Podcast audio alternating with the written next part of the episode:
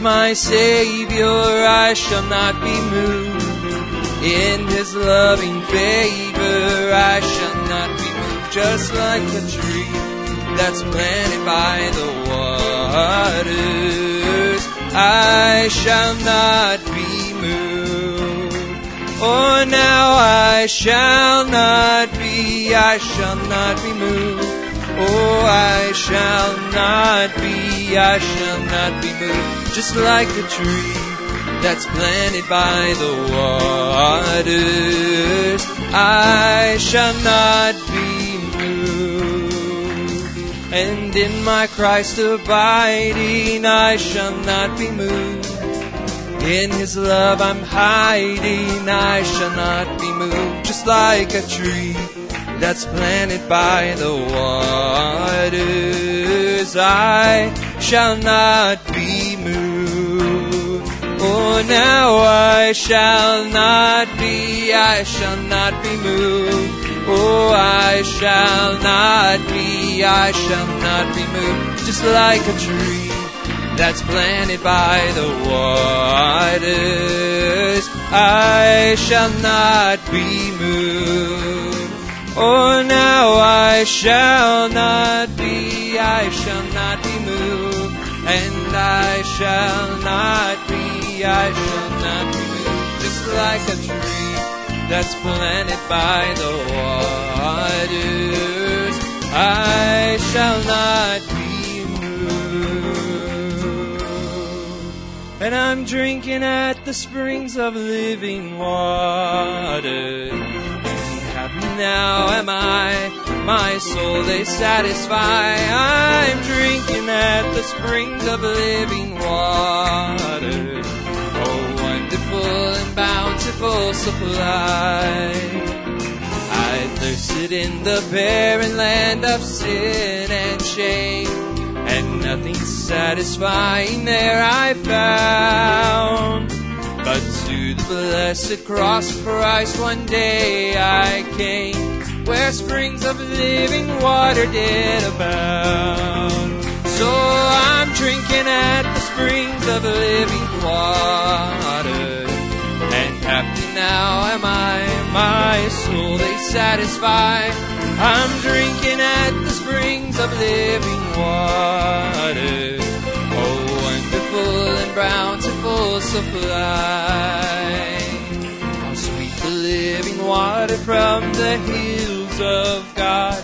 It makes me glad and happy all the way. Now glory, grace, and blessing mark the path I've trod. I'm shouting hallelujah every day. So I'm drinking at the springs of living water. Happy now am I, my soul is satisfied. I'm drinking at the springs of living water. Oh, wonderful and bountiful supply. Oh, sinner, won't you come today to Calvary? A fountain there is flowing deep and wide. The Savior now invites you to the water free, where thirsting spirits can be satisfied. So I'm drinking at the springs of living water, and happy now am I. My soul is satisfied. I'm drinking at the springs of living water. Oh, wonderful bountiful supply. So I'm drinking at the springs of living water. And happy now am I, my soul is satisfied. I'm drinking at the springs of living water. Oh, wonderful and bountiful supply. Amen. We just want to welcome you to the service this evening. Uh, let's put it in the key of G. Actually, I'm sorry, brother. Put it back in the key of F. Let's sing the song Hold to God's Unchanging Hand.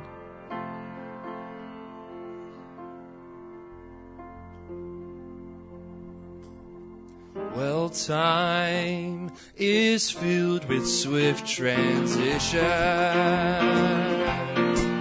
And night of earth and moon can stand. So build your hopes on things eternal and hold to God's unchanging hand. So hold to God's unchanging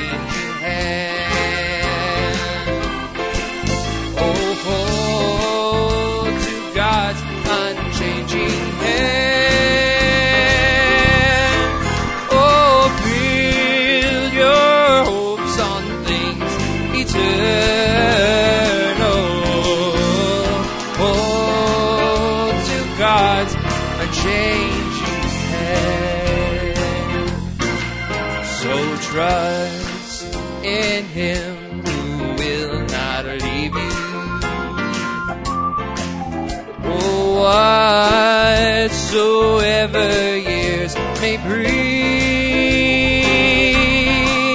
and if by earthly friends forsaken, still more closely to Him cleave. Or oh, now just hold to God's unchanging hand.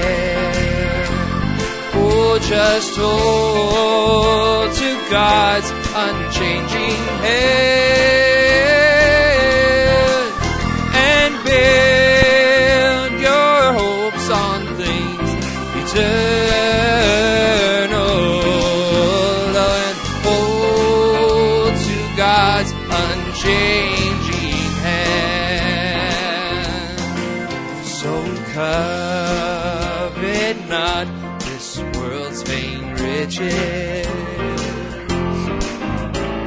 that so rapidly decay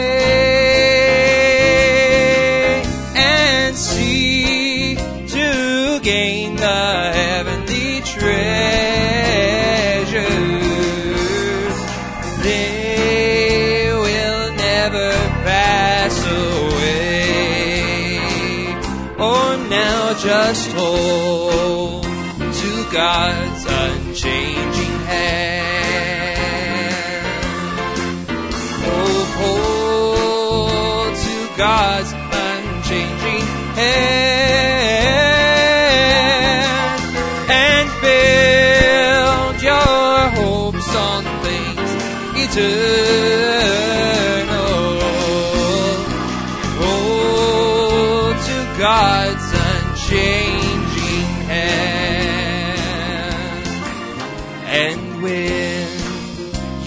Journey is completed,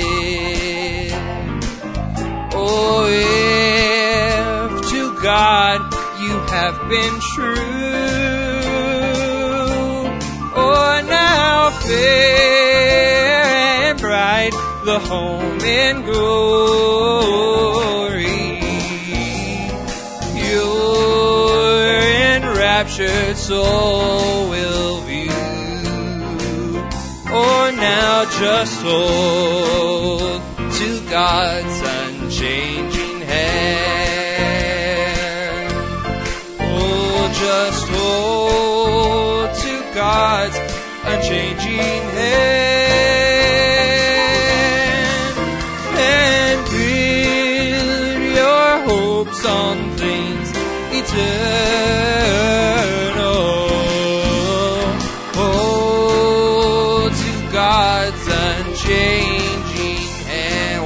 time. Oh, now just hold to God's unchanging hand and hold to God's unchanging hand. Oh, must build your hopes on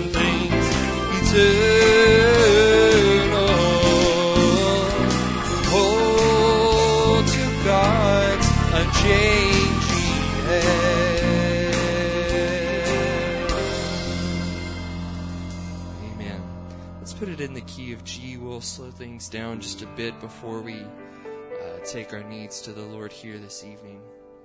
Oh, God will make a way where there seems to be no way. He works in ways we cannot see.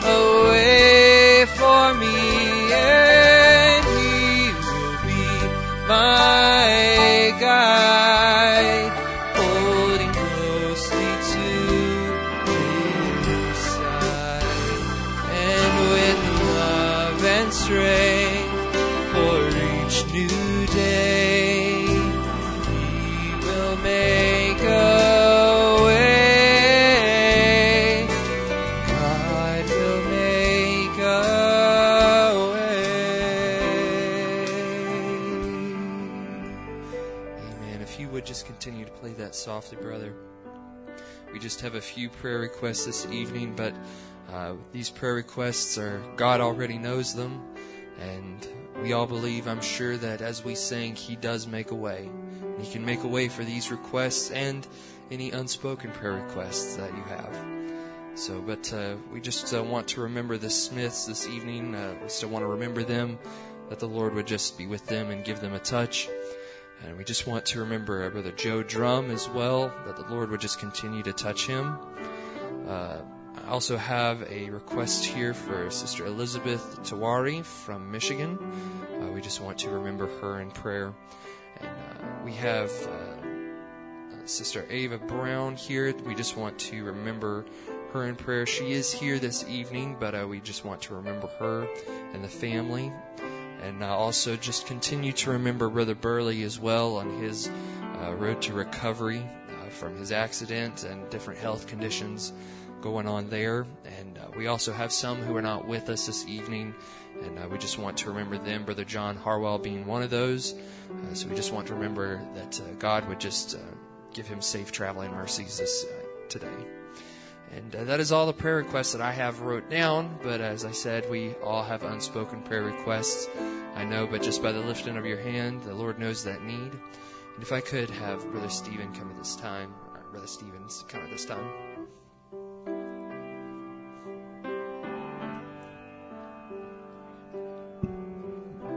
Let us pray. Dear Lord, Heavenly Father, we just thank you for this day, O God. Thank you for the opportunity to come into your house, dear Lord, and hear a word from you. Just come humbly before you, O God, lifting up these needs, those that are afflicted in the body, dear Lord. We just ask you to be with your saints, help them and restore them, dear Lord. Allow them to recover where they could be amongst us once again, O God, because we know that is their desire, O God, is to just be with the body, dear Lord, worshiping you. We just ask, O oh God, for those that are away, those that are traveling. We just ask you to give them safe travels, bring them back to us, O oh God, safely. Um, we just ask you to be with the minister tonight, dear Lord. Just use them as a vessel, a tool in your hands, O oh God. We just ask you to anoint our ears to hear what we have need of, O God. We just love you and we thank you. We ask all these things in the name of Jesus Christ, we pray. Amen. Amen. Thank you. You may have your seats. We'll just take a few minutes here uh, before Brother Barry comes just to sing a few songs and uh, just kind of take some time and just worship the Lord. I don't have any specials, so uh, we can just sing a few songs together. So we need you, Lord. We need you, Lord.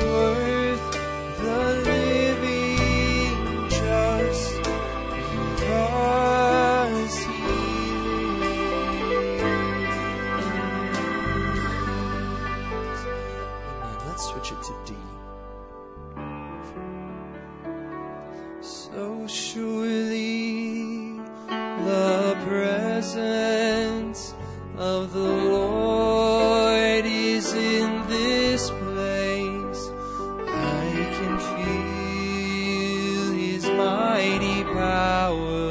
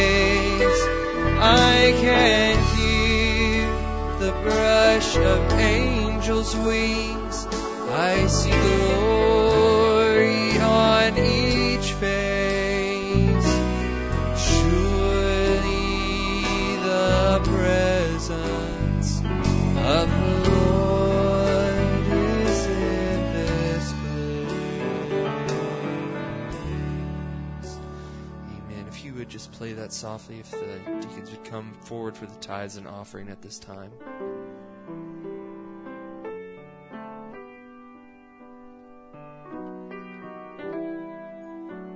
Brother Chris, if you would just pray the tithes and offering.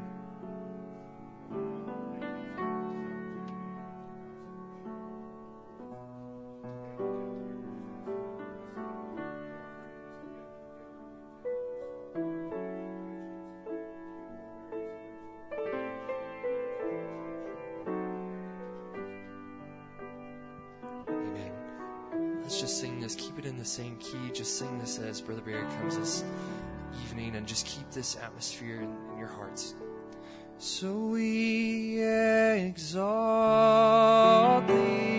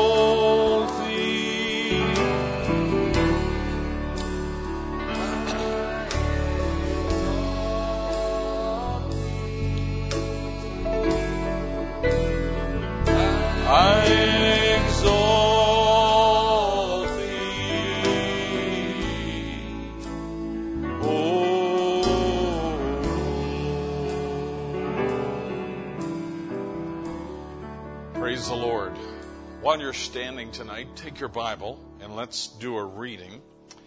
And then I'll give you a couple of announcements here in Exodus chapter 14. We're going to begin there tonight. New heavens, new earth. Number eight, don't assume I know how you feel about this service and this little series because I've not done the mind reading course. So no one's gotten up and walked out. That's a good sign. Uh, but I, I always appreciate your feedback. That's what I'm saying. I always do appreciate your feedback, and um, that's always always helpful for me, helpful for any minister. Trust it's a blessing to you. Exodus chapter 14 will begin at verse 1. And the Lord spake unto Moses, saying, Speak unto the children of Israel that they turn and encamp before Pihahiroth between Migdol and the sea over against Baal Zephon before it shall before it shall ye encamp by the sea. For Pharaoh shall say of the children of Israel, They are entangled in the land of the wilderness. They are entangled in the land. The wilderness has shut them in. And I will harden Pharaoh's heart, that he shall follow after them, and I will be honored upon Pharaoh and upon all his strength, or all his host, that the Egyptians may know that I am the Lord. And they did so. Let's pray. Heavenly Father, we thank you for this opportunity we have to be able to bow in your presence tonight. And Lord, to be able to come into this comfortable place and to be able to take our Bibles and study the Word of God. We, Lord, we don't, uh, we're not at all uh, intimidated, Lord, by the simplicity of this service. We're not uh, in any way apologetic about it, Lord. It, it, I believe it's something that's pleasing to you and people to come together in faith. And Lord, we just are here to worship you. We're here to listen. We're here to learn and be challenged and to grow and to become aware of the times we live in. And we ask, Lord Jesus, that you would reach down and just take each one under your control. And Lord, as we look around and see one another, Lord, we're all going through different things and different situations and circumstances that we face. And Father, there are many needs that are represented among us as a body and as a people, Lord, and I just commit them all to you now and believe, Lord, that you do care about us and about what we face and the things, Lord, that really trouble us. Have your way now, we pray. And we'll give you thanks and glory and honor because you deserve it. In Jesus' lovely name, amen and amen. You may be seated tonight. God bless you good to be in God's house with God's people. I welcome all of you here tonight. Uh, good to have Brother Tim back with us tonight. Brother Tim, uh, is surgery Friday? I see the doctor on Friday. Okay, God bless you. Now I have one more question for you, Brother Tim. How'd you get here tonight? Ah, wonderful. Brother Aaron the man. All right. Um, good to have you both with us tonight. God bless you. I appreciate all of you making the effort today, uh, tonight, and being here. Today is Sister Smith's, Sister Mary Smith's 83rd birthday, and uh, by faith we know she's out there. And uh, Sister Smith, we wish you all the very best and uh, happy birthday today. Uh, also, as well, we have uh, the Johnsons who are moving. If you read your update. Uh, I sent out late last night. Uh, the Johnsons are, have got another place, uh, a new house that they're moving into. They're going to need some help on Saturday morning. And uh, we're thanking you in advance for helping out moving Saturday morning. For those of you that are available, and I'm sure that on the other end, uh, there's probably some things. So the best thing to do would be to be in contact with uh, the Johnsons, and just, you know, if, if you're able to be available for even a little while to let them know you're willing to help, uh, maybe on Saturday, maybe on another evening or something, unpacking boxes or helping Sister Johnson. Uh, she's right at delivery time, so uh, we're praying for her for that as well. And uh, has a bunch of little kids, and so there's certainly lots to do. And uh, I'm sure whatever help uh, would be appreciated there. So uh, I put in the uh, new address in the update last night, so you're certainly welcome to uh, get in contact with them or with the pews. They're uh, they're able to get you connected there. We um, we also too regret the fact that none of the Cockmans here, David and Jesse Cockman family, are here tonight. They had a flood in their basement uh, on Monday, Tuesday, Tuesday, this week. And uh, we, uh, uh, we're praying that the insurance will come through and help do some repairs for them.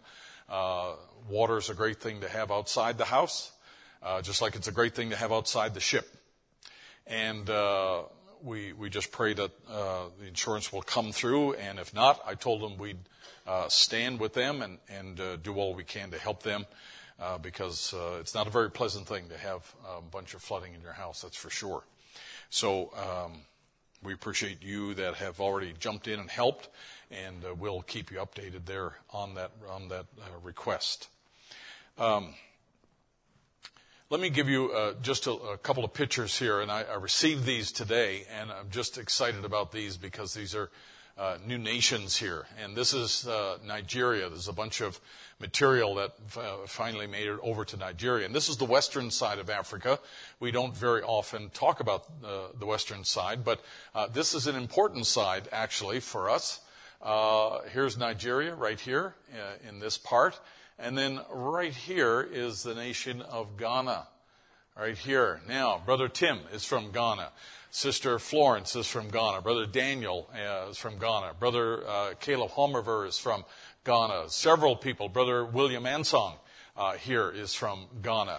And uh, we appreciate all of our Ghanaians. And Brother Caleb Homerver uh, was instrumental in helping to get uh, the coordination done to get the books into Nigeria.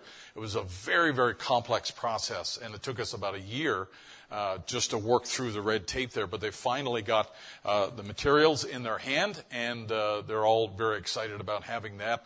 And uh, this is in the language of Yoruba. And uh, there's a whole bunch of people in that part of the world who speak Yoruba, and they're very, very happy. Got to appreciate the colors. And they're all very happy to have this new uh, new resource, and uh, we're working on getting them Bibles now if we if we can. Uh, this also is Windhoek, Namibia. And uh, this is uh, exciting as well because now out of South Africa, we're putting a lot of materials into South Africa. And uh, from there, they're being uh, trucked up to places like Namibia and Botswana. And I had a, a, a picture recently of ministers who gathered in Botswana. And there are believers that are scattered all through this part of the world as well. So here we are in the map and Botswana is over here on the western, western side of South Africa. And uh, Windhoek is kind of right in the middle here, and uh, that's where uh, these books are. It's interesting because uh, I was trying to understand what uh, Namibia was known for, and it's known for the Great Namib Desert. It covers a lot of the land there, and they say it's a real uh, uh, item that people go and visit the country just to be able to go out in the Namib Desert because it's so unique. And I saw pictures of it, and uh, it's a very unique place. But again, there are a lot of believers in that country. Uh, I've never been there, and uh, it's exciting to see materials now coming into there, and uh, they're enjoying the supply. That's coming. So we're thankful for that. And then also, as well, there was um, 10,000 Seven Seals books that uh, are uh, on their way as well, this part of the world. they've been just delivered down into, they were delivered in the Zimbabwe part of them, and then 10,000 went to South Africa. Brother George Smith did a redesign of the Seven Seals book, just like he redesigned the Church Age book, right? Some of you have a new Church Age book that's redesigned, easier to read, nicer layout. And he did the seals the same way. And uh, we already have the Spanish version uh, that's printed now, and it's going to be going on boats pretty soon and going into South America in Spanish. Uh, we'll have some here. Uh, but uh, the English version is right behind that, and we're going to have that uh, available for the rest of the world as well. So that's exciting. It'll be real nice to have that companion bo- set of books for nations like this. this is really, really critical uh, because they don't have uh, hardly any material at all in their language. So they're very excited about that. now, um, let's let's turn in the word here, and I'm not going to do much of a preamble at all because we've been talking about this subject uh, for a little bit now, and uh, I want to jump right in here because we're going to look at this uh, transition between this earth and the world to come. We, uh, we are a privileged group of people in the sense that we, uh, we are probably the only generation that has uh, somebody from our side go over to the other side and visit there and tell us what it's like and come back and describe it. What other age do you know has had that privilege? Uh, we, we have an eyewitness. And one of the things that I always remember about Brother Branham's commentary about being over on the other side is that he says very simply, whatever you do, don't miss it. Whatever you do, he says, don't miss it. It's a, it's a place that he found hard to describe. He found uh, difficult to find the right words, really, to be descriptive uh, of that place. And uh, so it, it is something that for us is, uh, I guess, in, in a way, it's a little bit more of a reality than just growing up and hearing about heaven or hearing about that dimension, hearing about that world. Uh, when you when you know somebody or you trust somebody who's gone over and come back and told us about it, uh, that's pretty impressive, and that has an impact. It does on believers because we believe what that prophet told us, right? And so uh, it, it is a, an exciting uh, thing for us, really, when we think about it, and that's what the whole goal is. This is what we've, we've been living for. This is what we've been believing for, is for that kingdom. Not to continue to live in this one, but in that one. Right? I, I don't have much confidence that this world is going to get much better. I really don't. Now, uh, in saying that, I, I, wanted to make mention here that uh, sometimes uh, I think last Wednesday night I made some comments, and uh, in in a as I thought about the service, and I always think about the services that I preach, no matter where they are, no matter what they're about. Uh, I don't mean to sound overly negative. Um, I, I, know I don't smile very much when I preach, especially uh, you know if it's a serious subject, but uh, there, there is in, in, a, in a real sense, there is in a real sense a work that I think the Holy Spirit's doing to discipline us as we've used this quote or prepare us for that land and the transition to that land. And we should not be naive in going forward uh, for the rest of our time here on this earth because I think it's going to get narrower and narrower all the way. I'm not trying to be negative here. I'm just really wanting to tell you the truth that I, am doing you the best service I can when I tell you that, uh, you know, we have enjoyed years, most of you in this church have enjoyed years uh, of unhindered access to the Word. All you had to do was make the effort to come and sit down and stay awake for the, for the service. And, and we've been blessed in that. I'm not, I'm not making light of that. We've been blessed in that. But we don't suffer, by God's grace, we don't suffer any kind of overt persecution or trouble, or you didn't have to run the gauntlet to get into church here tonight, and there's no authorities look, you know, photographing you and getting your names, and your job is not at stake because you're part of this church, and all that. We don't have to meet in hiding. We don't have to meet in a secluded place. And I'm thankful for all of that. And over these years, God's allowed us the peace and freedom and comfort to be able to meet in a place like this. But I'm telling you that I, I know, and you know as well, that that could change. And I believe the Holy Spirit has His way of preparing our hearts for the fact that we should be prepared for anything. We should be prepared for whatever uh, the world throws at us here. But uh, greater is He that's in us than He that's in the world. And so we should not fear. We should just be ready. We should just be dressed and ready to go just like the children of Israel were in the first Exodus. And this is what, to me, this is what this discipline is about, uh, knowing the great time that lays ahead of us. Uh, we've, we've, by God's grace, we've made it this far, but we're not there we still have a ways to go. And so we want to be prepared for uh, the days that lay ahead and everything that it brings at, brings to us. And uh, I, I, know that God will see us through. He hasn't brought the Gentile bride 2,000 years up the road just to leave us here at the very end. He wants us to make it. He wants us to cross over. He wants your body to be changed and for you to take your place at the marriage supper. He wants that even more than you want it. And He's dedicated resources to getting that done. And I believe that. I trust that.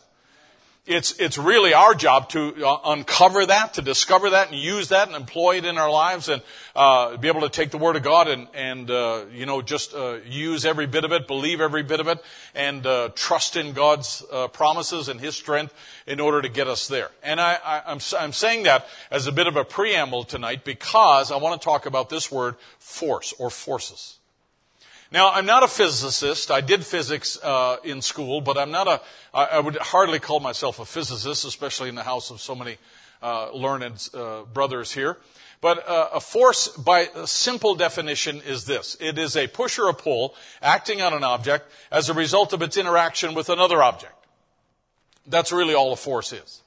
Now, we, we know about different types of forces, right? There are uh, what, what is referred to here as a, a spring force.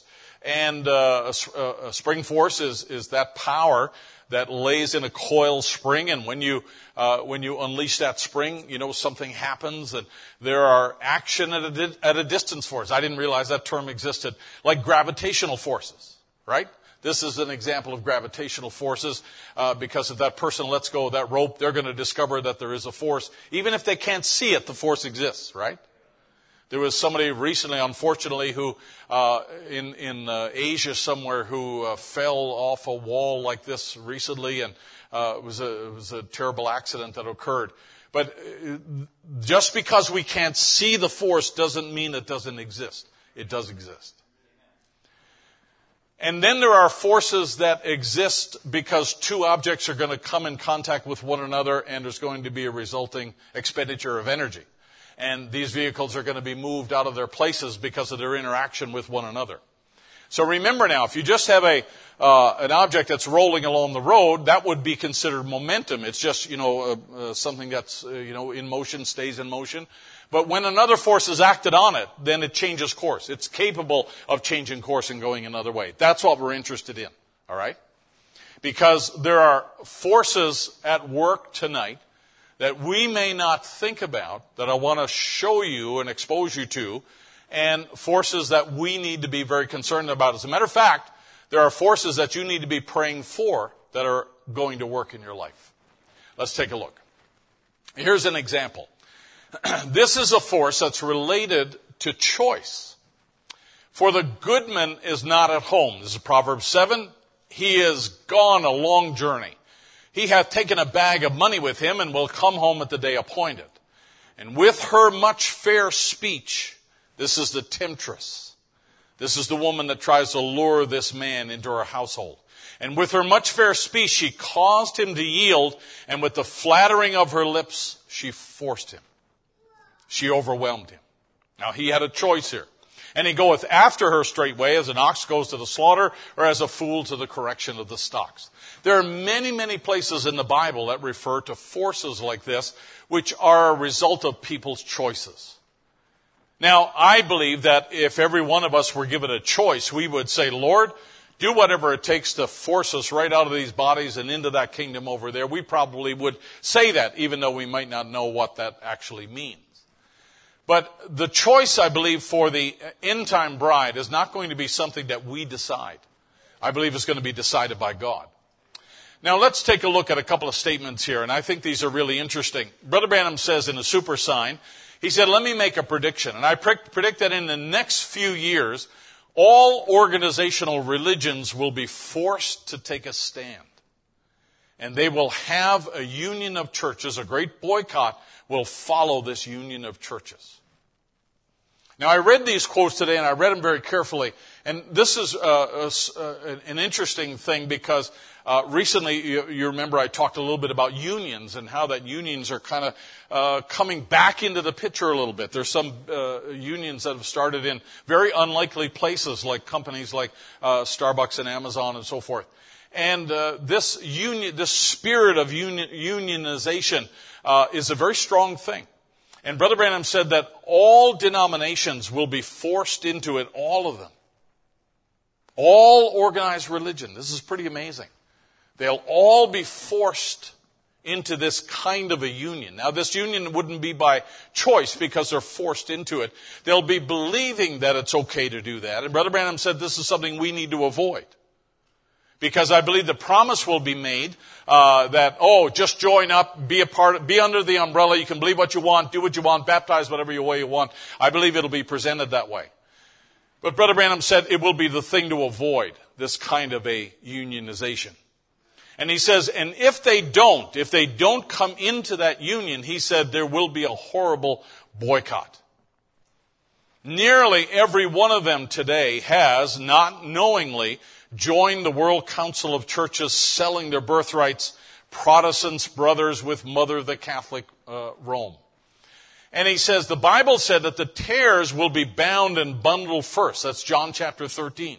And the Bible said they would make an image of the beast, and I believe it'll come to pass shortly. If people do not join some organization, some church, go in, their doors will be closed. So when I said that earlier about, you know, facing the times that we live in, uh, we have been able to live very, uh, very uh, apart from, outside of the box of organized religion. Right? We're a non-denominational church, and we readily admit that. Whenever anyone asks me, what, what kind of a church do you have? I always say, we're a non-denominational, Bible-believing Christian. We believe the Bible as it speaks. That's what I always say. And they say, oh wow, really, we do too. And then I often say, my wife has never cut her hair. And then they're like, whoa. Or I'll say something like, we don't have a TV. Whoa. And uh, then people kind of stop because, you know, we didn't know the Bible said that. And uh, so it, it's an interesting thing. But we have been able to uh, freely say we're a non-denominational church. No pressure. Nobody, nobody's saying at this point, all right, you can't be a non-denominational church. You've got to be a part of something. And I believe that day, that day is coming. And I believe Brother Branham, like he says right here, it'll come to pass shortly that if people don't join something, if you're not a part of something, then your doors will be closed. The laws are already passed in our country here uh, to seize our property if need be. Uh, that wouldn't be a, a, mystery to us. All of those things are already in place for that to happen. But the requirement will be that we'll have to be, we'll be forced together. And Brother Branham says when that time comes, he said it'll be a thing that will go right back uh, to Rome again. Now, that's not our destiny, so I believe that God, by His grace, will give us the strength to stand when that force comes against us. And we're going to need that during that time. Now, when it comes to force, uh, supernaturally, there's no force like the force of the Holy Spirit. And Brother Branham talked about Charles Finney. He was a little fellow, about 110 pounds, and he had such a forceful way of speaking uh, one time he was trying the acoustics in a building. They were going to have a revival, and they didn't have a PA system then, so they did it just, you know, uh, vocally. And there was a man that was repairing things up in the balcony in the roof, and Finney was there to try the, uh, the acoustics before the meeting started. And after spending much time in prayer for that revival that he was going to hold, he tried his voice to see how it would carry, and he slipped up quickly to the pulpit and said, "Repent or perish." And when he said it with such force, after being under the anointing of God, the man dropped out of the balcony down onto the floor, out of the top of the building, because there was such a force that was connected to his voice. Hey, that's the kind of voice that you want to have, right?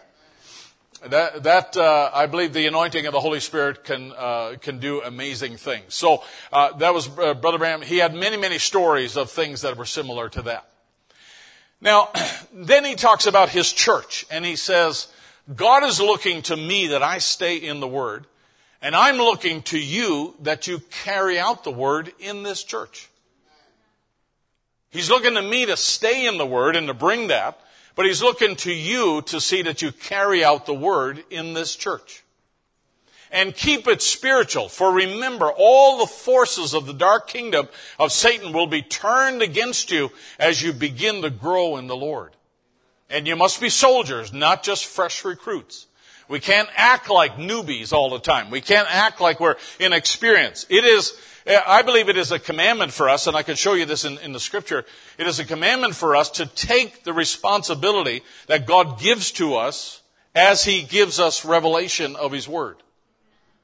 We have a responsibility. We have a post to stand at. As God reveals more to us, we have to take that and stand. And not only do we take it for ourselves, but like I mentioned on Sunday, we take it to give to others as well. We become the vessels and the voices and the, uh, the, the, the people that God uses to impress and to teach another, another generation. We, God wants every generation influenced by the gospel, and He wants that through the people that believe the gospel in the current time that we live in. And so, therefore, uh, Brother Branham says that, uh, you know, all the forces of Satan will be turned against you as you begin to grow, and you must be soldiers. You've been trained to fight. And Satan will come uh, among you and cause you dispute with one another. If he can, turn him down immediately. Your brethren, and it's the enemy. And we're here to hold a standard in the evening light time when the world is darkened and the whole church kingdom is going into the Council of Churches. He reinforces the same thing. This is 1963. It's all moving in one direction. And pretty soon, they'll tack a sign on this door saying closed. And then we're going to have to meet other places because they'll certainly close these churches one day if we don't take the mark of the beast. So if we don't go along with that, that force that brings everything together and forces everything together, he says then we'll wind up taking that mark and, and we're depending on staying true to God till death sets us free and that's what we intend to do. How many would agree? That's what we intend to do. But now when you say we intend to do that, you realize that, uh, you know, there, there could be a consequence for that choice that we're making, right? And again, I'm not trying to be negative and not trying to be scary. I'm trying to be at least light in my face in saying this. But we, uh, we realize that uh, this, like Brother Branham said, that this idea of shunning or eh, you know, removing somebody who will not join up with this flow that's, that's already begun to happen in the earth here, that, that will actually take place and that we'll, we'll be, uh, you know, ostracized on, on, the, on the other side. So then our meeting then would be probably somewhere different than this and our meeting would be, uh, would have a little risk associated with it. So it's just important for us. Like, uh, like I, I, mentioned on Sunday about Brother Kostios coming over from Ukraine. And uh, the work that he does is, is a great work. And I believe that God watches over him. But every day he gets up, he realizes there's a risk associated with what I do. Just, just believing and practicing the gospel and sharing the things that I'm given, it, there's a risk associated with that. And I appreciate, uh, you know, his faithfulness in doing that. So here we are. We've never really known this. And I, I, I, know some of you are looking at me like, okay, well, that's what Brother Branham said. We've never really experienced this. And I trust that if we wind up experiencing this, it won't be long. But God will shut it down and take it out, take us out of here. Uh, I, I don't think there's many other things really that need to happen before God takes his bride away. I don't think there's many other things that need to happen in the world. I don't think there's a whole lot of other things need to happen in Israel before God shuts it down and takes us home. It'll happen one day. Do you believe that? It's going to happen one day. And so Brother Branham says one of the things along the way is this pressure that will come. Brother Branham describes the squeeze for us. He talks about tribulation, and the Bible describes that. But he says that prior to the tribulation is a bit of a squeeze. He does not give us a lot of detail about that. He doesn't say a whole lot about what that will actually be like. I believe we're, we've moved into it. I believe we've moved into a time where things are getting uh, tighter and tighter. And they, they can be tighter economically in the world and, uh, you know, the different things that happen, they can happen pretty quickly and tighten things down so that we're, uh, we're, we're suffering the consequences of uh, circumstances that are in the world. And, uh, hey, we're, we're living in a changing time, that's for sure. All right, let me just just a little bit more. And there's there's there's literally hundreds and hundreds of examples of things like this that he said. All happening because there's forces at work. There's coming a time, he said, when this nation is going to exercise all the power that the beast had before it, which was pagan Rome, when it became papal Rome, and this nation will do that. A lamb represents religion. So Revelation 13 describes this lamb and the power that's given to it. Now, for those of you that know anything at all about history, back in Europe, when papal Rome took over, uh, they took over everything. They took over people's ability, nations' ability to trade and to conduct business with other nations. They controlled movement. Uh, they allowed, gave people permission to travel from country to country and place to place, even within the country. Uh, it was, in a sense, a lot like a socialistic uh, environment in those nations there, and Rome had complete control. And they threatened the people with religion in doing that. And they said, if you don't follow the way that the Roman Church decides here, what's happening in your country, uh, then you will, you know, you would have uh, mortal sin on your soul, and that's the way you would die, and so forth. And they put fear on the people that they would be lost eternally if they didn't comply with the Roman Catholic Church. Roman Catholic Church has always been famous for doing that. I heard it all my life growing up. But they actually did in, in papal Rome, in Europe, and uh, nations surrounding, they had a great measure of control. They really had a lot of say in what people were able to do. And after a while, Brother Branham said, it received power and spoke like a dragon. Now remember now, he's not just talking about history here, he's talking about the United States right? Because this, this anointing is given to the lamb that comes up out of the land, not the sea, but out of the land, which is America. And he said, after a while, it received power, spoke like a dragon, exercised all the power the dragon had before him, and the dragon is Rome always. And Roman denominations of mark, Protestant denomination, image of the beast, making a power that'll force all Protestants together like a union. So he's, he's just given us the interpretation of some of these symbols here, and he says you'll have to be in this council of churches or you won't be able to have fellowship. So that's the force that's, that's come. It's a religious force that'll come and move everything and everybody together. I love this scripture in Deuteronomy chapter 31. They're heading into the promised land under Joshua. And God says, Be strong and be of good courage and fear not, nor be afraid of them. The land you're going to is filled with people. And all those people don't believe like you. All those people have land that they consider to be theirs. But we're going to possess that land, right? And he says, you're going to encounter these people. Hey, be of good courage and fear not. I could say the same thing to us because I believe that we're moving out into a territory that Satan does not want us to put our feet on. I believe that Satan does not want us to make any more forward progress than what we've made already. He'd love to be able to stop us right where we are. And I believe that's why there are forces even within the message community, and I'm not talking about our church here, but in the message community that are designed really to stop the forward progress of the bride of Christ. And the devil knows where to strike. He knows exactly where to uh, where to turn up the heat and, the, and, and, to bring the controversies and so forth. Let me tell you, they're all uh, they're, they're, happening out there. Even if even if you're not aware of them, or even if you're not uh, seeing any evidence of that, let me tell you, Satan does not want the bride to make any more progress than what we've made already. He wants to slow us down and stop us. But I say this: that we should be of good courage and fear not, nor be afraid of them. For the Lord God, He it is that doeth go with thee, doth go with thee, and He will not fail thee nor forsake thee. I believe that with all my heart. That He will not fail thee nor forsake thee. God does not fail in the promises that He's made. He will not forsake thee. He said He'd be with us, even in us, until the very end. I believe that's true. And I know you do too. Brother Branham says in the same, same thing again in fellowship. He said, uh, God let the Hebrew children walk right into the fiery furnace before he ever turned a hand. He's always there. Don't be scared. He's always present. God's not afraid to let you make the decision. God's not afraid to let you make a choice to go into the fire. And to say it like the children of Israel, uh, the three uh, children of Israel that went into the fire, hey, if, if God moves, great. But if God doesn't move, we're still not going to bow to that. We're not going to give in to that. And my goodness, the parallel is very close. He said he's always present, and if the footsteps of a righteous man is ordered of the Lord, what have we got to fear? If God be for you, who can be against you? So just, again, I'm being repetitive and I know that, but just, uh, we'll move on here in a second. But just think about this for a minute.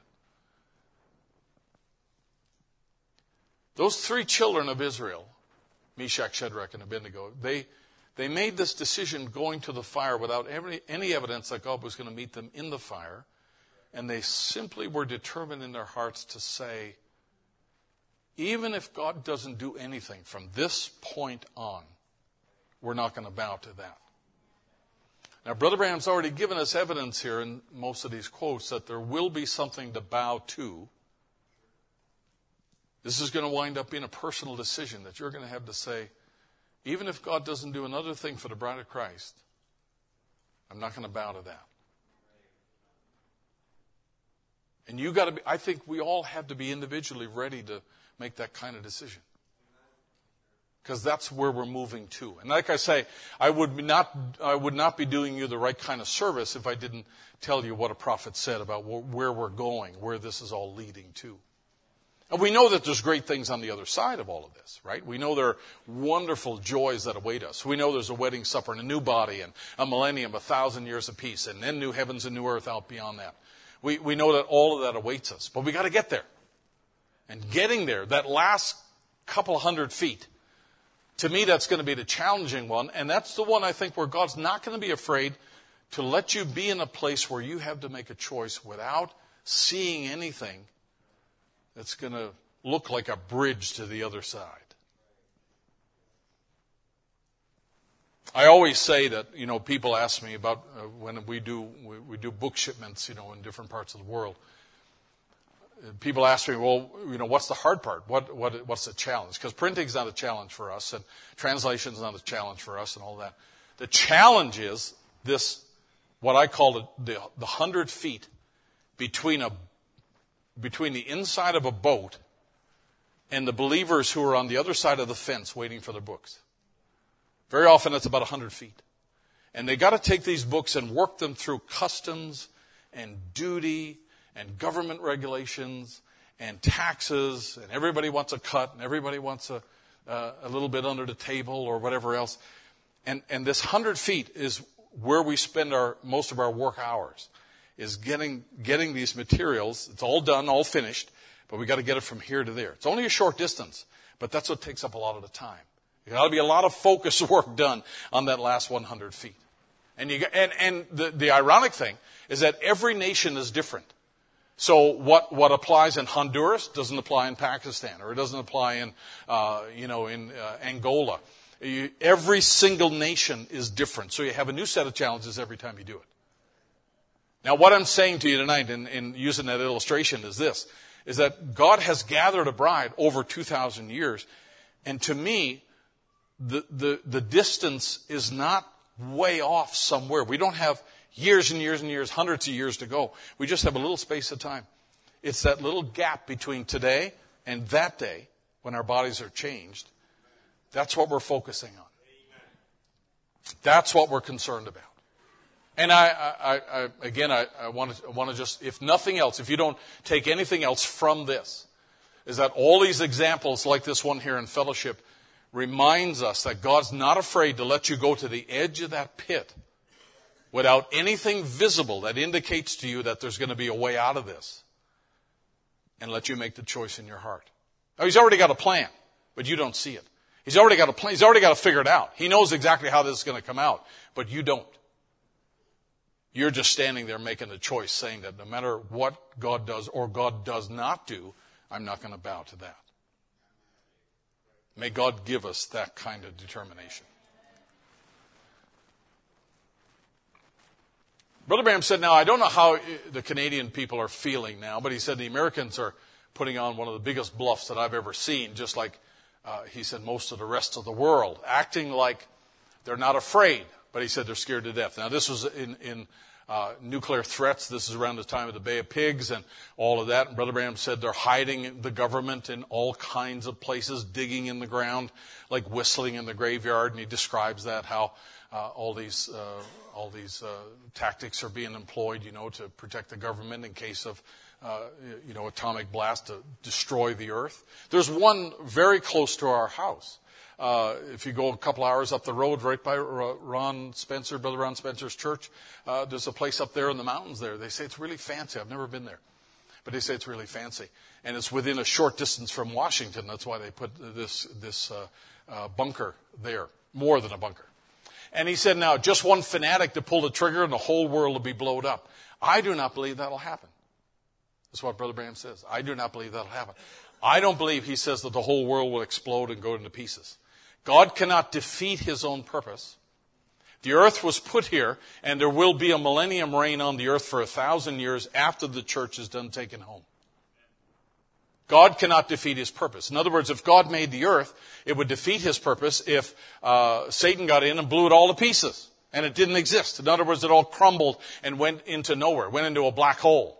But he said the earth was put here And there will be a millennium uh, uh, upon the earth for a thousand years after the church is done taken home. So the earth isn't going to be blown up. How many believe a prophet said the truth? I, I, I've said this many times in many ways. Whatever God wants, God eventually will get. And if you want to know what it's going to be like in the end of things, in the great windup, look at the beginning, because the beginning was an expression of what was in the mind of God. And what was in the mind of God was a beautiful place with God and His family enjoying time together. And Satan came in and spoiled that. Isn't that right? That's what the Garden of Eden was. It was a, a, perfect place, a beautiful place where God could come down and fellowship with his sons and daughters. And that's what God designed. That's what he had in mind. And he created that and stood back and said, it's good. All good. That's what he did. And if God wanted that, God will get that. He will eventually get that. And he'll get that on this earth. Not another planet. He'll get it on this earth. Do you believe that? He said God cannot defeat his own purpose. The earth isn't going to be blown up, so rest assured that it isn't going to happen. That's just a bluff. So, the complete annihilation and destruction of the planet, that will not happen. I can tell you that will not happen, and we'll look in the scripture here in just a moment. And we can be assured of that. But will there be a burning? Absolutely. Absolutely. Because God's not going to set foot on this earth until it's cleansed. Now, Probably the most famous or well-known quote about the word force is this one right here. It's been quoted lots of times in recognizing your day in this message. And Brother Branham wanted the people, 1964 was that kind of a year where Brother Branham really wanted the people to get it. He was pulling out the stops. Starts in Shalom in January, and all of these sermons that come forward uh, are, are very plain and very clear. And he wants the people to recognize their day. This is the day God said certain things were going to happen, and it's happening right in front of you. And this is one of the statements he makes in that message. He said, like Israel back in her promised land, she didn't know how she got there. She was just automatically put back there. Israel back in the land.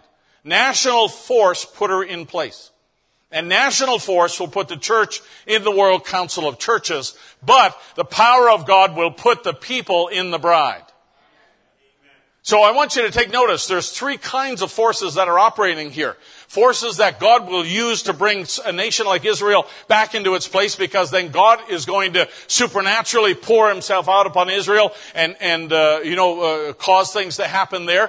But he's got armies and wars and, uh, things happening in, uh, Europe that force, like the Holocaust, that force, uh, Israel back into her land. They were forced away from their, uh, homes in Europe and had nowhere else to go. And Israel just barely opens up its doors and, the Jews come back into the land again there. It was a national force that did that. National force moves the churches around, causes the World Council of Churches to exist, World Council of Churches uh, to exist. And he says the world forces this way, he says, and that way, but God forces upward.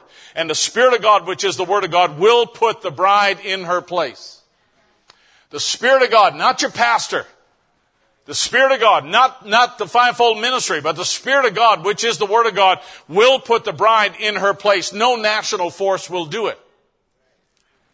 So we don't need to worry that Russia is going to squeeze us into a place or, uh, you know, any government is going to force us into a place. Let me tell you, God is going to, God is going to move us by His force, which I believe is greater than any national force that exists on the earth. God's going to move His bride into her place and then eventually into that kingdom, into that dimension.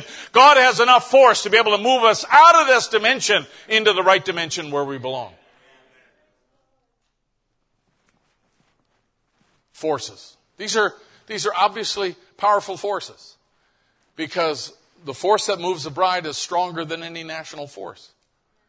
The force of the, of, of the Holy Spirit is capable of doing what national force cannot do. The, for, the power of the Holy Spirit is capable of doing what, what, what nations and laws and governments cannot do.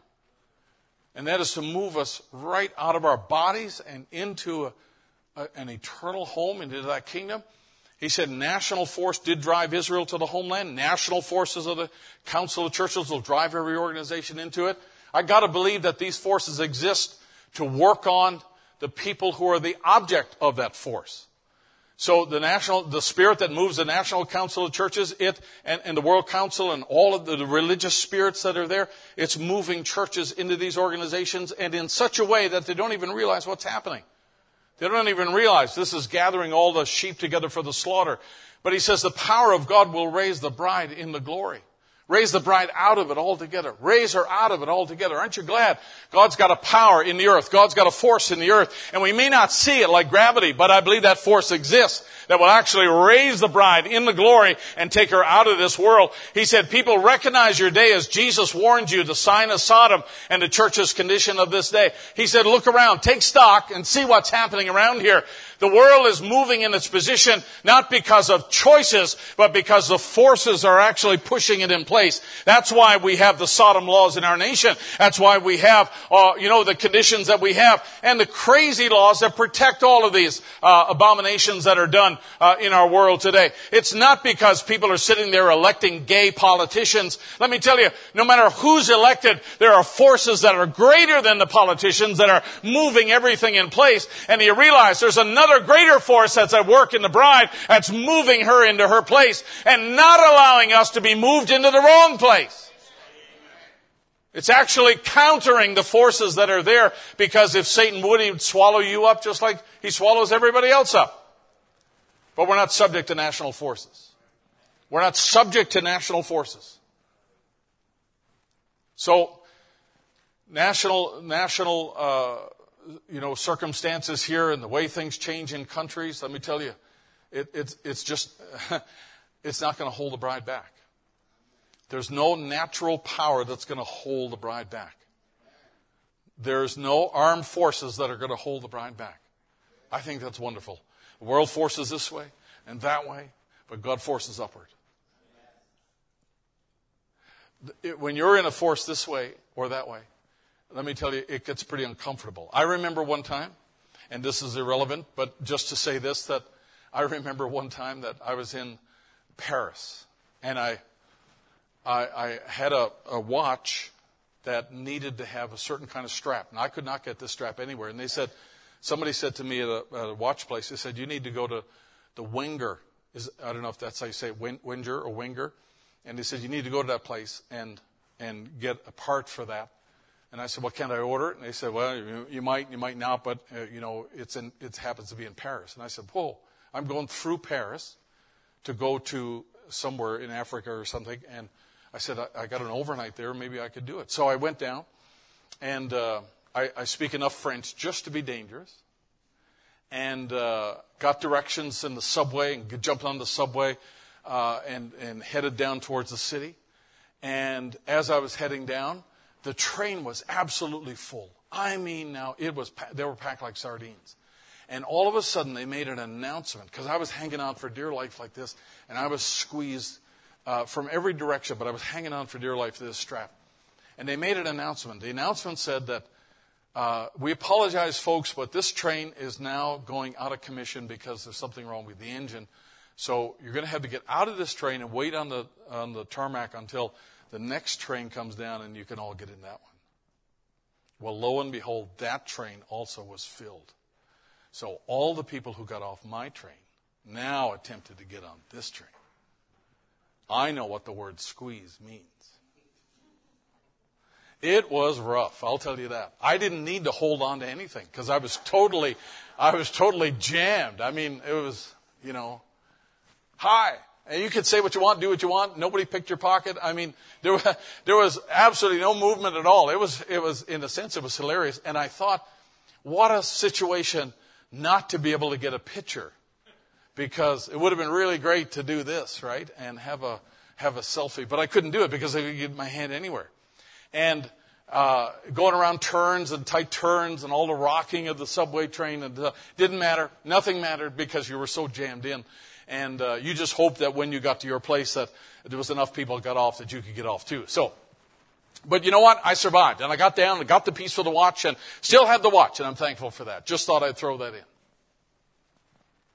Here's Brother Branham telling us that that in this last day, he said there's going to be forces that pull people this way and this way. And we can see that, uh, especially when it comes to, uh, you know, the political thought, political thinking in our time. Politics will swing this way, and then they'll swing over this way. And we have a left side of government, we have a right side of government, we go this way, this way, and there's forces that are ex- exerted on the nation all the time. And then we look at, uh, you know, the, the struggles that go on between nations and all the rest of it here. And Brother Branham is saying that all of that, in a sense, is going to be inconsequential because there's already a force that's going to be acting on the bride when all of this is going on. I'm thankful that God put something in me that that force is capable of acting on.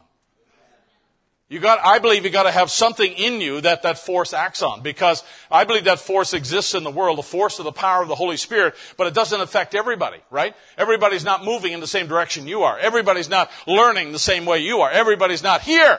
Everybody's not in the same position as the bride is. So God must have put something inside of us that that force actually affects or it acts on. It latches onto and is able to move us in the right direction and into the right place. And by God's grace, I believe He's given us that because there is, there is not anything that Satan is able to move us away from by God's grace. There's nothing that He's able to do to pull us away from. He can tempt us and He can throw things out there. Uh, he can provide all kinds of distractions, but there's but the force that holds us to the tree of life is greater than any force that exists in the world.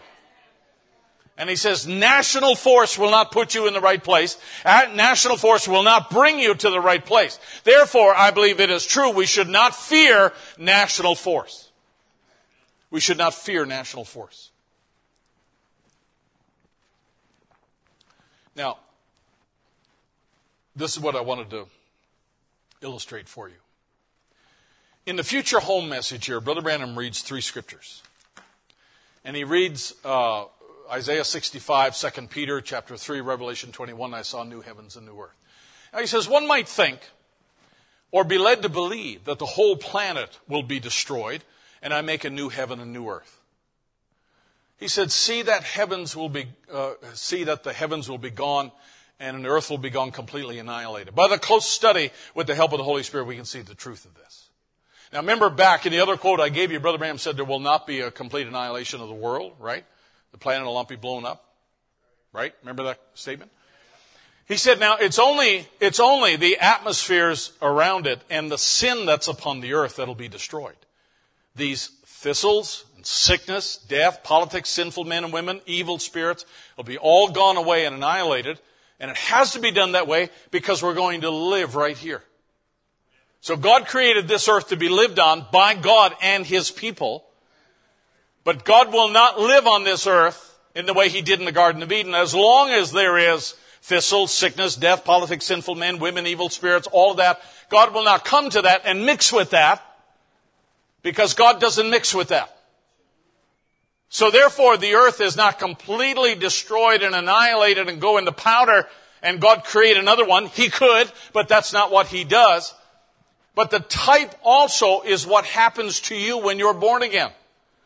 Because you're still you. I'm still a coffee, still have all the genes of a coffee and son of Frank and Frankenberry. I'm still, naturally, I'm still that.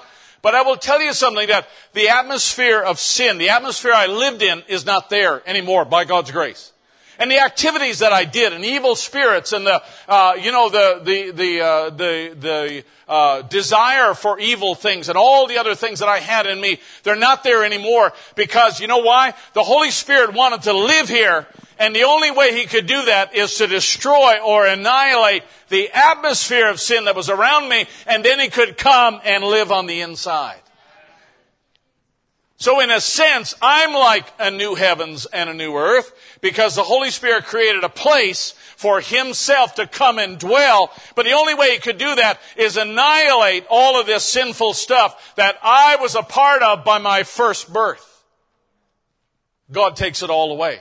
The frame is still there, but now He says it's not Barry that lives anymore, but Christ that lives in Him. The earth is going to go through exactly the same thing. It's not a new earth, but it is all of the sin, the politics, the sinful men and women, evil spirits, all that be done away with, and then God can come and dwell in that.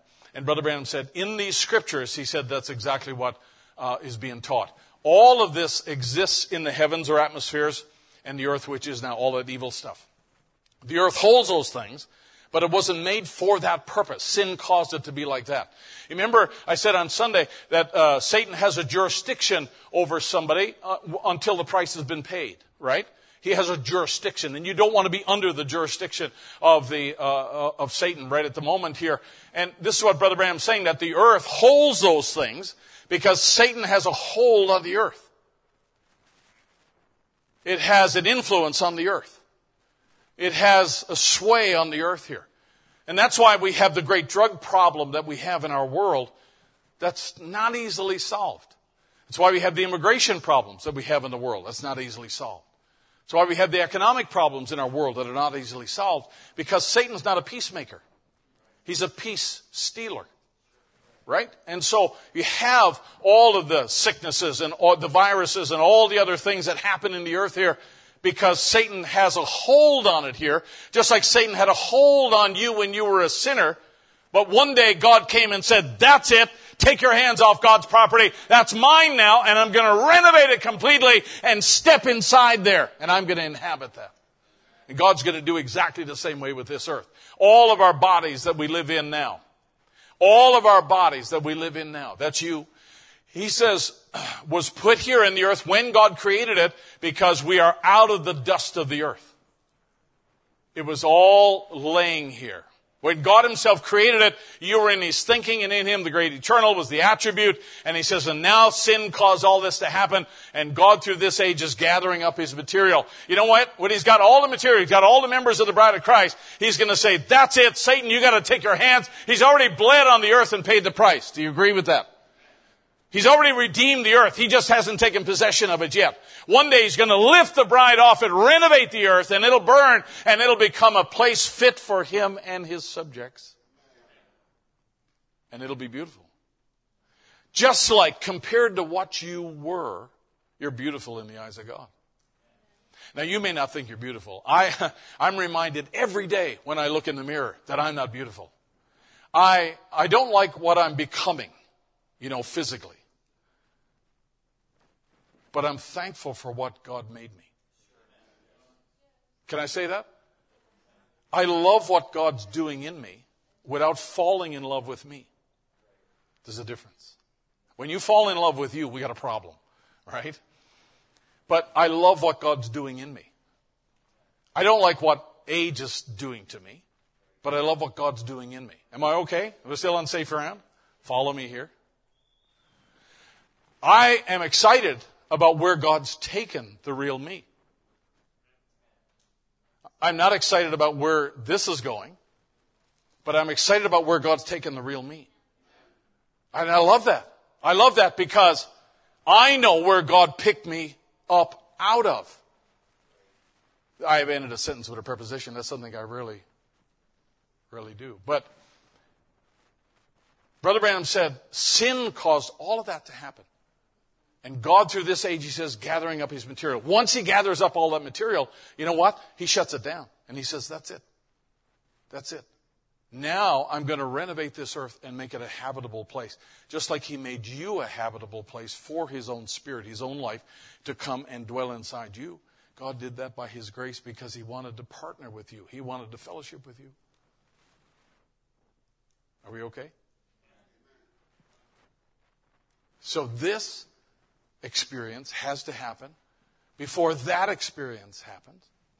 But they're exactly the same. They're identical.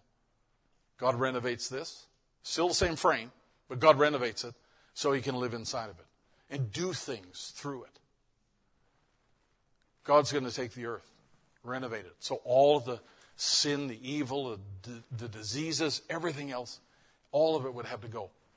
Same quote out of Future Home Satan is still here. That's the reason all these things happen. He's still here, and all of his forces are still here. That's why the earth is so filthy. That's why the scum and ridiculous things that goes on, bloodshed, war, politics, sin, adultery, filthiness goes on, because Satan is the ruler of this earth and this atmosphere. He's still here. And you know what? He's still here in the earth and influences the earth. And he's still here and would influence you if you open the door and let him. He can't take away your eternal life, but he can influence you because he's still here.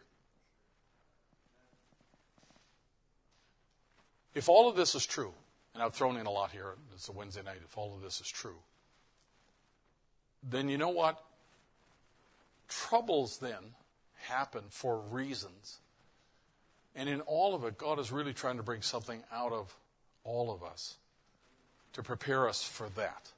Because everything now is being prepared for that, for that time when God will actually inhabit and dwell, and dwell in more than just a baptism of the Holy Spirit form, but He will actually live with us in, in, this, in this earth, in the earth renovated.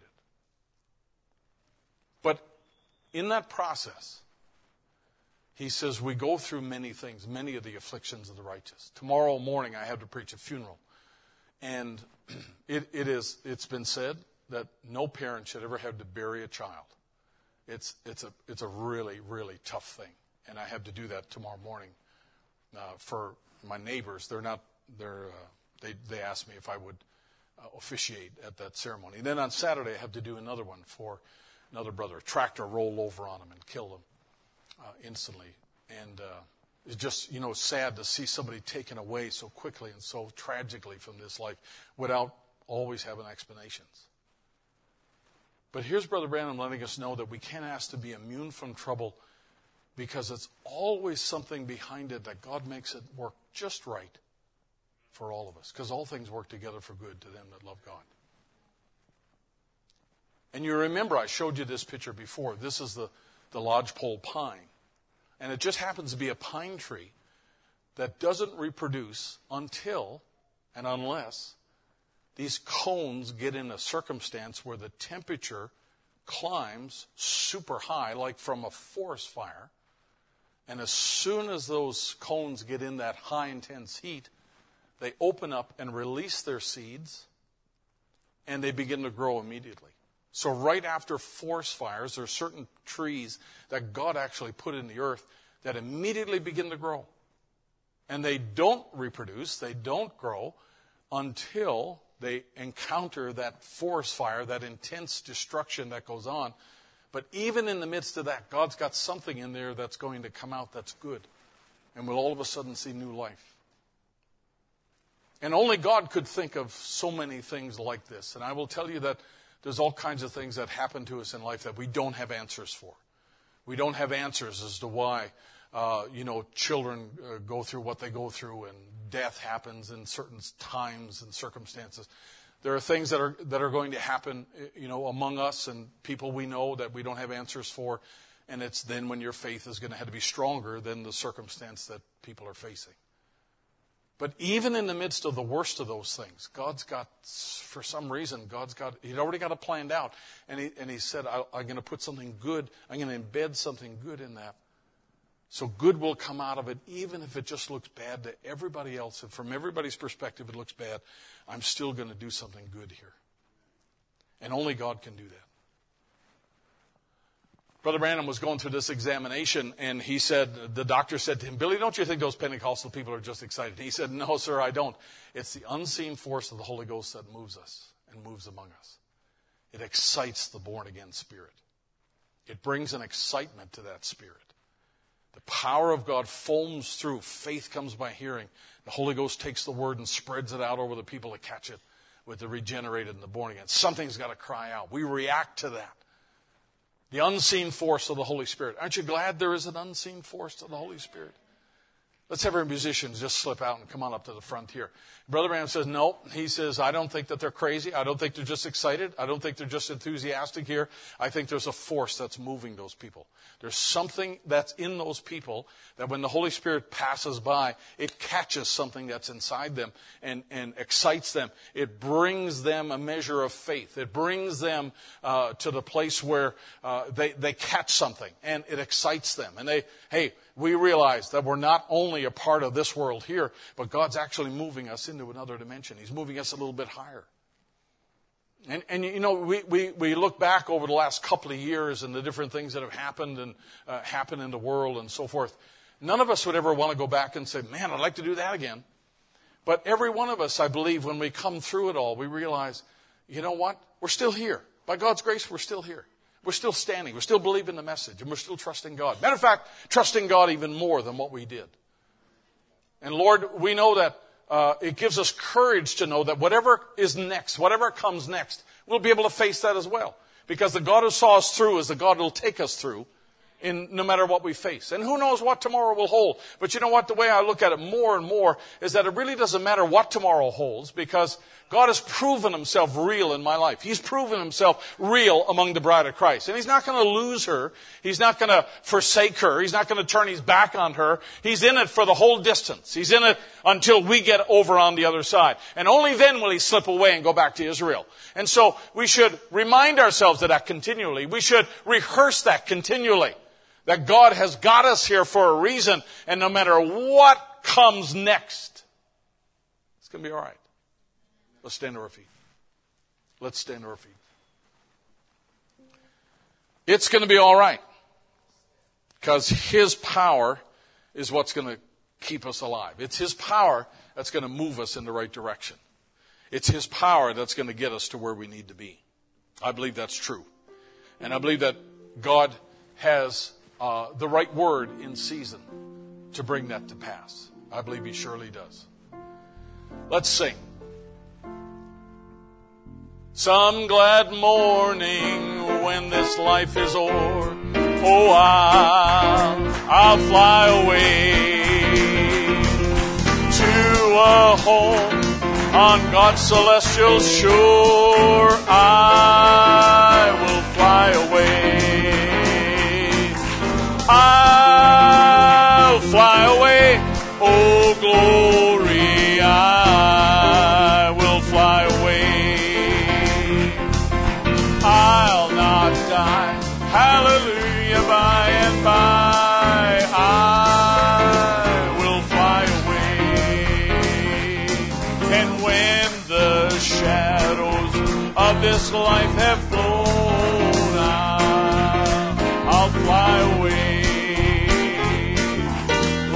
a bird. I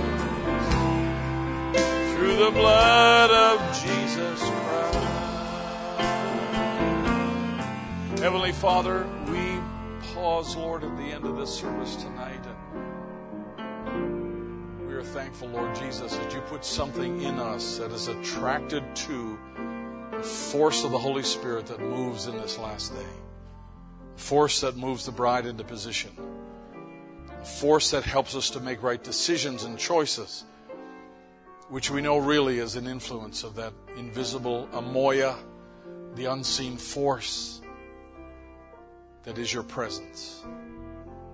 Lord, there's a presence that deals with us privately and personally, but there's a presence also that's at work among your bride all over the earth. And it's not a national force. We're not waiting for laws to be passed in our favor. We're just waiting on you, Lord. And when you move, we want to move with it. When you press, Lord, we want to be affected by that. Lord, may your force become so strong in our lives that we would never, ever be able to resist. May we be anointed like Finney was, Lord, in speaking the truth. May, dear God, you just help us always to be sensitive to that force. Because, Lord, we want to be moving in the right direction. We want to find that place that you have for us. Just like Enoch, Lord, as he walked in a very ungodly world, in a situation that was not sanctified by any stretch. But yet, Lord, you moved him and he responded and he walked in a way that pleased you. May, Lord, we have that same kind of a walk. Because that walk took him out. Lord, we want that same walk to take us out. We believe we have a place in that kingdom. And Lord, we're depending on you. We give you thanks, Lord, for this time we can have together in your presence. And Lord, may you just continue to minister to your bride. Bless our assembly. Bless balance of our week, Lord. We place it all into your hands now. In Jesus' lovely and holy name we pray. Meet every need, heal every sick person that reaches out to you, Lord. And we'll give you praise and honor in Jesus' name and for your glory we pray. Amen. Amen. Sing as you go. We are the generation. We're the culmination, the final voice the world will hear. Coming of the Lord is near. Living out the revelation and overcoming sin's temptation. Truth will go every tongue and nation. Yes, we are the chosen generation. We are the generation. We're the culmination,